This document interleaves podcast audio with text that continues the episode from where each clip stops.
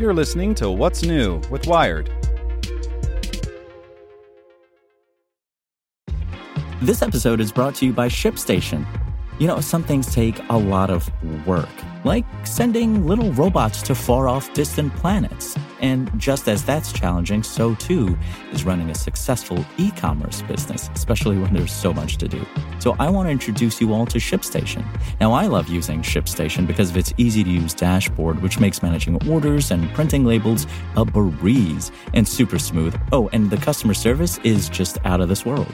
It's exactly what you need to help grow your business. Sign up for your free 60-day trial at shipstation.com slash technews. That's shipstation.com slash technews. This podcast is supported by Tools and Weapons, the podcast hosted by Microsoft Vice Chair and President Brad Smith. Each episode features insight you won't find anywhere else from the center of the conversation surrounding emerging technologies like AI. Right now on the podcast, you can hear a special episode where Brad Smith lays out Microsoft's vision for a vibrant marketplace driving the new AI economy. To hear more, follow or subscribe to Tools and Weapons with Brad Smith wherever you get your podcasts. Hey there, this is the spoken edition of Wired. A new piece of evidence surfaced Wednesday night in the imbroglio over Hillary Clinton's controversial use of a private server and Blackberry during her time as Secretary of State. A friendly message from Colin Powell detailing how she had used his own unapproved devices and private email during his time as head of the State Department years earlier. The evidence hardly excuses Clinton for her own mishandling of sensitive, sometimes classified data that FBI Director James Comey has called extremely careless, though not criminal. Instead, it shows how heads of government agencies have flouted tech security rules for years, long before Clinton's email troubles became a heated campaign issue. As anyone who has worked for an IT administrator knows, powerful people do what they want with technology, even if it breaks security rules. Shortly after she was sworn into office in 2009, Clinton emailed Powell asking advice about how to keep using her Blackberry as secretary. In his response, Powell described his own setup. I had a computer that was hooked to a private phone line, so I could communicate with a wide range of friends without going over the State Department servers, he wrote to Clinton's. I even used it to do business with some foreign leaders and some of the senior folks in the department on their personal email accounts. The email, which was dug up and released by House Oversight Committee leader Representative Elijah Cummings, doesn't reveal whether Powell ever used his private email setup to exchange classified documents, the worst offense of Clinton's IT misbehavior. An FBI investigation revealed that Clinton had used her private email server for dozens of conversations that included classified materials, including eight that included top secret information. At another point in his email to Clinton, Powell describes his fight with the security officials at the State Department, NSA, and CIA over his use of the handheld devices known as PDAs, or personal digital assistants, in secure areas. They gave me all kinds of nonsense about how they, the devices, gave out signals and could be read by spies, etc., he writes. They never satisfied me.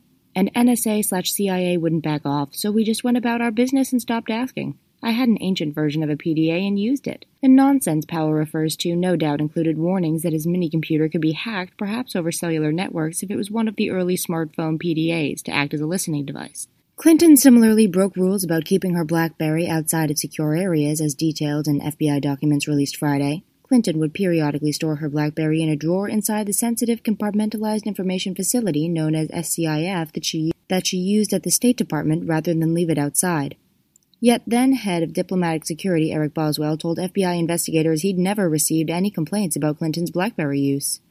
When Powell's advice to Clinton was first revealed in part last month, Powell told people that Clinton's staff was trying to pin the scandal on him, noted that Clinton had used her private email server for a year before asking his advice. But Representative Cummings, a Democrat, writes in a statement that his release of Powell's email isn't meant to cast blame on the earlier Secretary of State, so much as show that Clinton was hardly alone in her habit of violating IT rules. If Republicans were truly concerned with transparency, strengthening the Freedom of Information Act, and preserving federal records, they would be attempting to recover Security Powell's emails from AOL, he writes. But they have taken no steps to do so, despite the fact that this period, including the run up to the Iraq War, was critical to our nation's history. In one particularly ironic section of Powell's email, he warns Clinton of a real danger that her private email might become an official record and thus subject to transparency laws. Be very careful, he adds.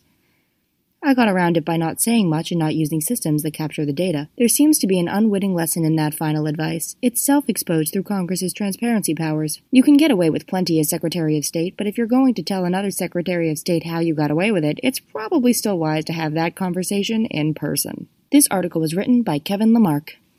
Want to learn how you can make smarter decisions with your money? Well, I've got the podcast for you. I'm Sean Pyles, and I host NerdWallet's Smart Money Podcast. Our show features our team of nerds, personal finance experts in credit cards, banking, investing, and more. And they'll help you make the most of your money while cutting through the clutter and misinformation in today's world of personal finance. You'll get clarity on strategies to help you build your wealth, invest wisely, shop for financial products, and plan for major life events. Listen to NerdWallet's Smart Money Podcast wherever you get your podcasts.